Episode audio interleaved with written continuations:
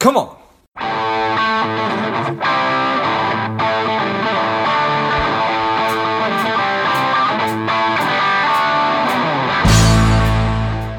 Spending too much time on social?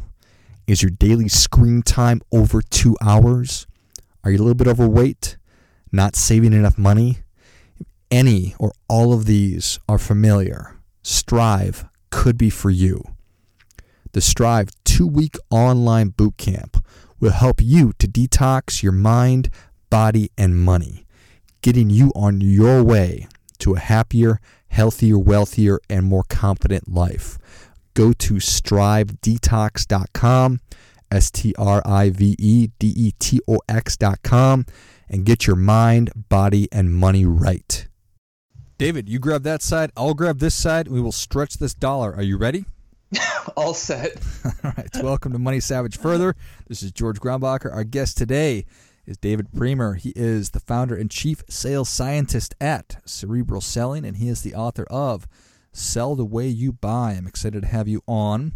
David, tell us a little bit about your personal life, some more about your work, and why you do what you do. Oh, awesome. Well, look, thanks for having me on, George. So yeah, so you know, I, I'm kind of like I describe myself as the Bob Ross of selling. Like I'm one of these like happy accidents, because because not because I'm an exquisite painter, but you know, most of us, especially in the sales world, get into sales by accident. You know, it's not something we learn in college or university, and it's something that's very accessible to most Americans. You know, one in nine Americans are in sales, but uh, I started my career like like everyone else. I got into sales by accident. I was uh, ironically a research scientist before getting into sales at the turn of the dot com boom, so around 99 2000. Absolutely fell in love with sales because I thought of sales almost like a bit of an engineering problem, right? Like when I when I say like this, the customer gets it. When I say like that, they don't. And so I started getting like really into kind of persuasive science and sales psychology. Um, and after 20 years being in sales across four amazing startups and, and five awesome years at a company called Salesforce, which I know a lot, a lot of people probably heard of, um, you know, I, I had fully developed my love of sales, but it actually bothered me a little bit that when you tell people you're in sales, you become the enemy automatically. and so, so and so it's funny. Not only you know do you become the enemy, but even as a sales leader and a sales professional, one thing I realized over the years is that I don't really like talking to salespeople. I like to buy stuff. That's right. I like to buy stuff, but I don't like talking to salespeople. And so I tried to combine my 20 years of sales experience and sales leadership, building sales machines, as well as my background as a research scientist, to come up with kind of a way of thinking about sales that is, uh, is empathetic, scientifically proven, accessible, and uh, is really kind of like a, modern way of selling for uh, for the new generation. So that's that's what I do. That's why I do it. Nice. I appreciate that. How long do you think you're going to be able to use that whole Bob Ross of selling? Do you think you got like tw- 10, 10, 20 years left before people, uh, before millennials and then the generation after them have any idea what you're talking about? Well, it's it's it's a good point because sometimes you use like you know the, the A Team Ghostbusters references. Mm. In fact, the start of my book, the very first chapter, says that one of my favorite movies growing up was the 1984 classic The Karate Kid, and I kind of relate back some some Cobra Kai you know tactics, and I use the phrase Cobra Kai, and people know it because not from the 1984 movie per se, but because there's been a YouTube series and it's been part of pop culture. So I'm hoping that Bob Ross continues. Uh, you know, it's been a while since Bob Ross, but I'm hoping he continues uh, to be persuasive, pervasive in our, our, culture, so I can I can keep that on. But you're absolutely right to, to point that out. Got to be careful.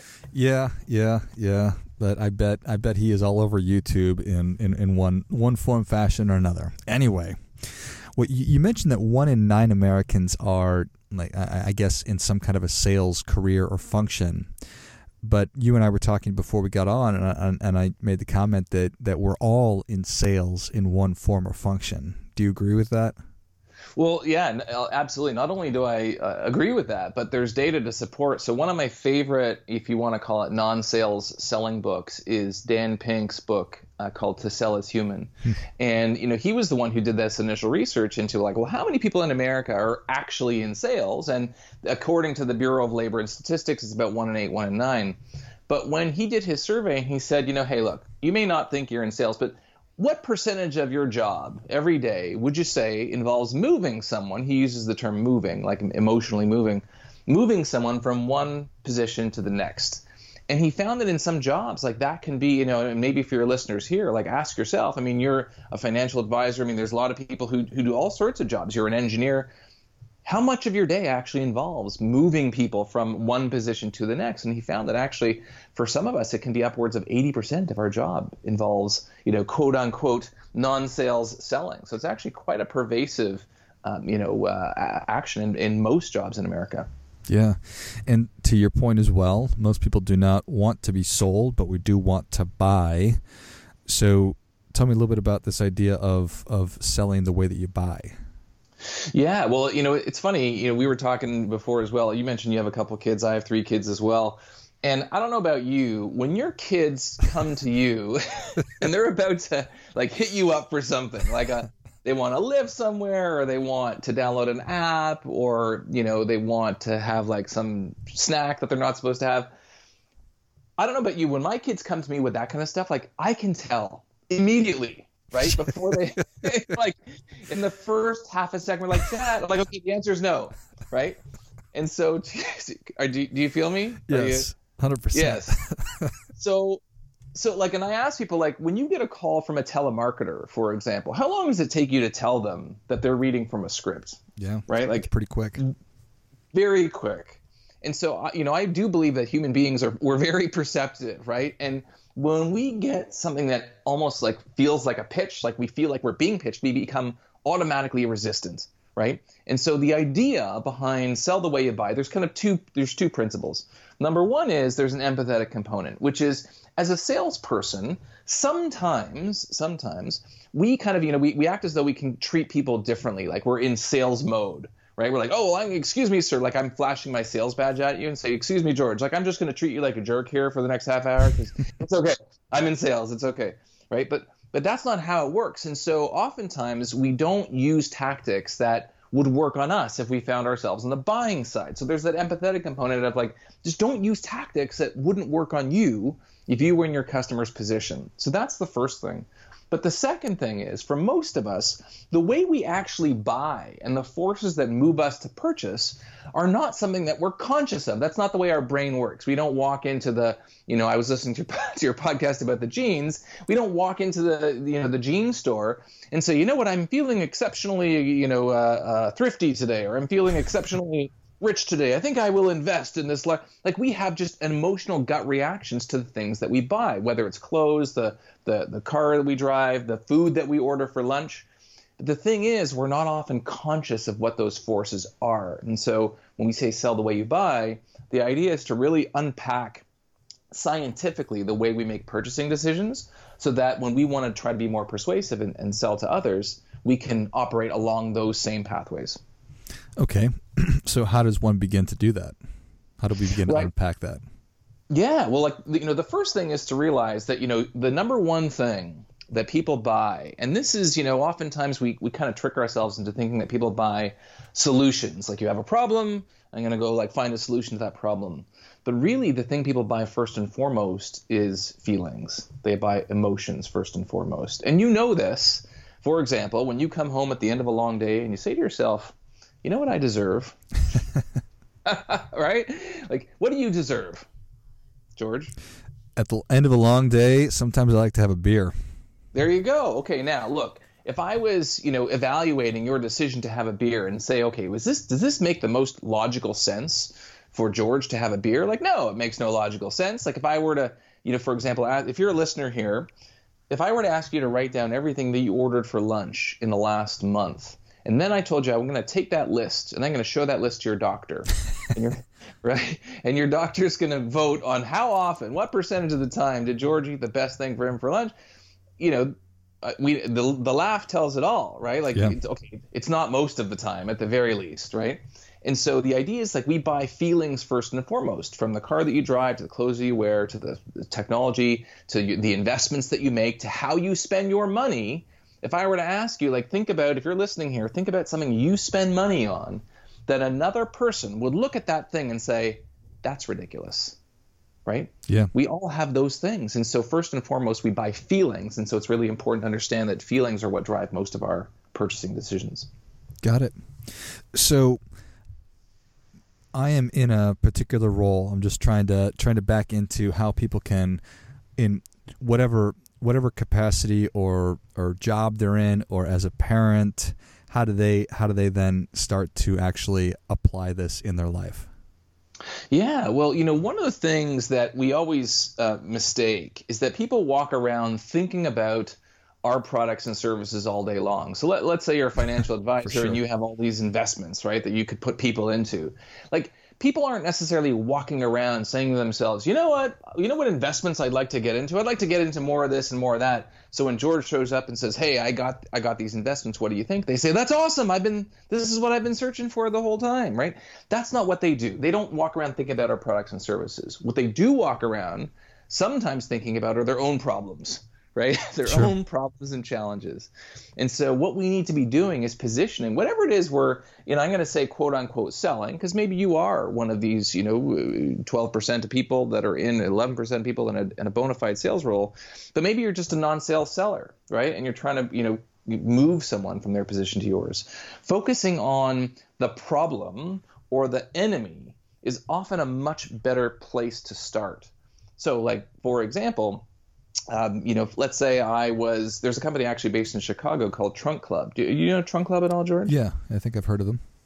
So Trunk Club. So what what do they actually do? Let's say I was trying to be in sales for Trunk Club. What do they actually do? It's a service, and it started as a service for men. They were actually acquired um, a little while ago, a few years ago, by Nordstrom but they're a service for men. And what you would do is you would go in and you would put your measurements and your the clothes that you like to wear and all this kind of stuff in their system. And every month, a, a, a person, a virtual stylist, would pick out clothes and ship those clothes to you, like in a box. And whatever clothes you liked, you kept, and whichever ones you didn't like, you sent back. Trunk Club, that's what it was. But that's not what they when they you know try to c- communicate what their value was to other people. They started with the enemy, and the enemy was men who love to dress well but hate to shop. Shop. There you go, right? We were talking about this before. So I'm a man and I love to dress well, but I hate to shop, right? Trunk and, I, and now Trunk Club says, "Hey, look, we're for men who love to dress well and, and hate to shop." Now you're leaning in and you're saying, "Trunk Club, like, what do you what do you do? This is really interesting because I'm a man and I love to dress well and I hate to shop." So the idea is to lead with the enemy. You know, and there's lots of examples of, of companies who do this really well, where they're leading with the problem because the problem is going to be the emotional hook that's going to draw your customer in, and then you can start talking about the, the product, the actual product and service you provide. Got it. I love it. I think that makes all sense in the world. That is a great example right there. Okay. So when we're trying to move people, focus on really what the problem is, recognize that people are going to um, buy emotions and feelings first, and then I guess back it up with evidence of some kind. Hmm. Yeah, that's that. Well, that's the way humans make decisions. I mean, if you've ever come home with something, or had a, let's say, a spouse or partner that ever comes home with something, maybe it's my wife. She comes home. God bless my wife. She comes home one day and she says, you know, uh, hey David, I, I I got this jacket, and you know the great thing about this jacket is that it was the last one in my size and it's the perfect color. It goes with everything that, that I have, and it's perfect for all of these events I'm going to wear it to, and, and the temperature outside. Like that's often referred to as post-purchase rationalization, right? You bought something, now you just want to, you know, you want to create the emotional comfort to make sure that you are, you know, uh, you are satisfied with that purchase, and so. Um, we use emotions before, during, and after purchases, and that's really the way we have to sell. Nice.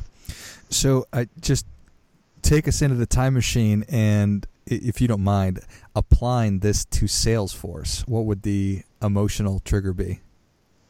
To the Salesforce to the company? Yeah. No, no. Yeah. I mean, I mean, I mean the company Salesforce.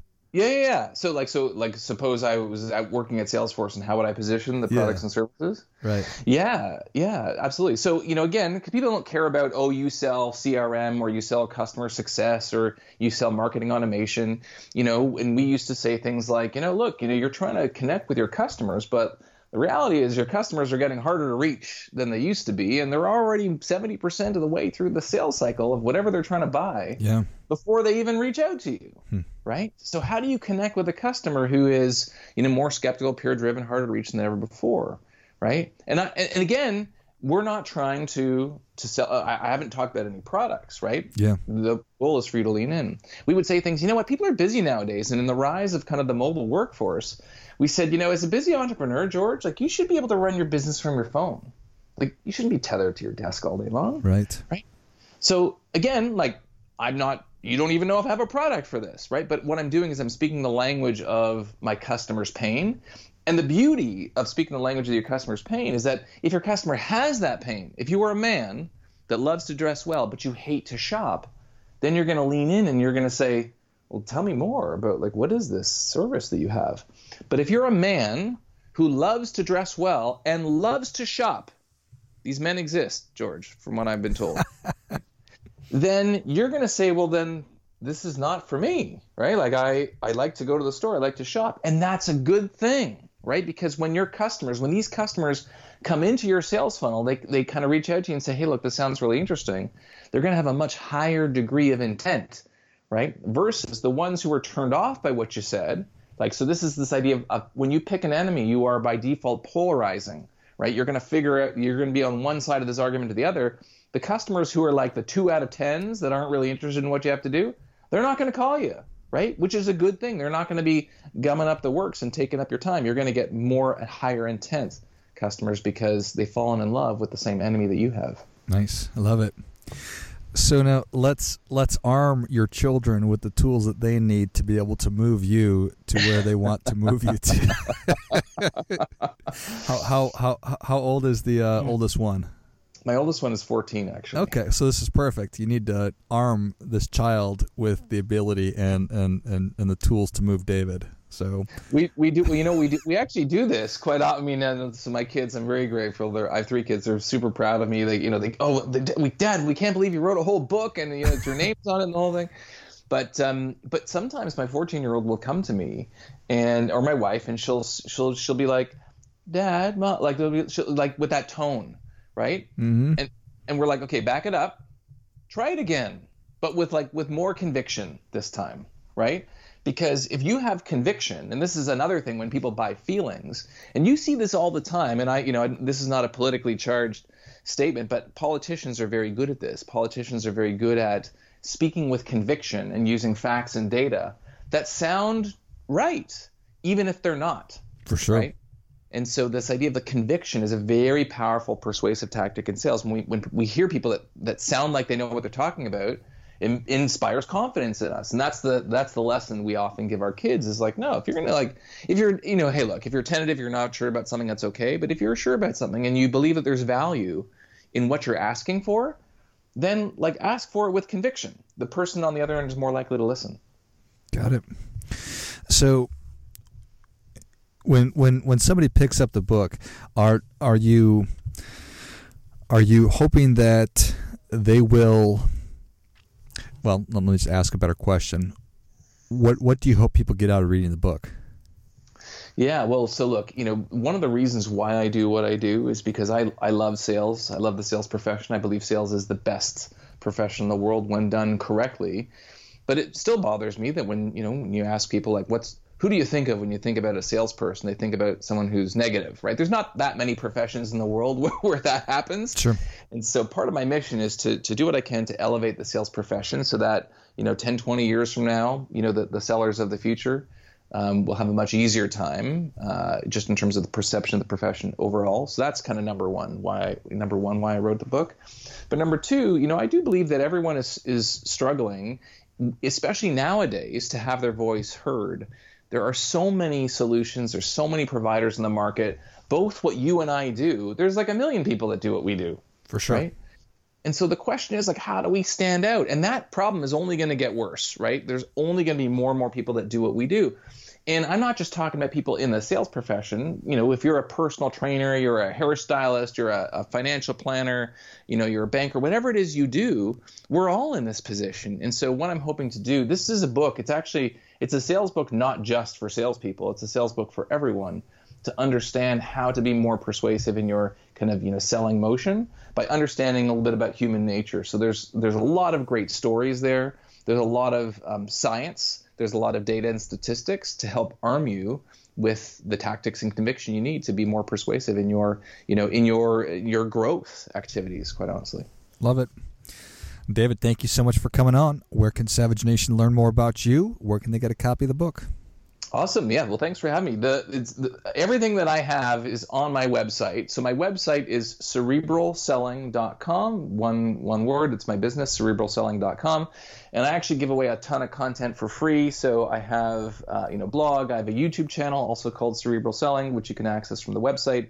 Um, and you can find out more information about the book there as well. The book is called Sell the Way You Buy, and if you just search up Sell the Way You Buy on uh, your favorite bookseller, Amazon, Barnes and Noble, if you're in Canada, uh, Indigo, you will find it there. Perfect. Savage Nation, if you enjoyed this as much as I did, show David your appreciation and share today's show a friend who also appreciates good ideas. Go to cerebralselling.com, check out all the great resources on his blog and his YouTube channel, and pick up a copy of Learn to Sell the Way You Buy wherever you buy books. Thanks again, David. Pleasure, George. Thanks for having me. And until next time, keep fighting the good fight because we are all in this together.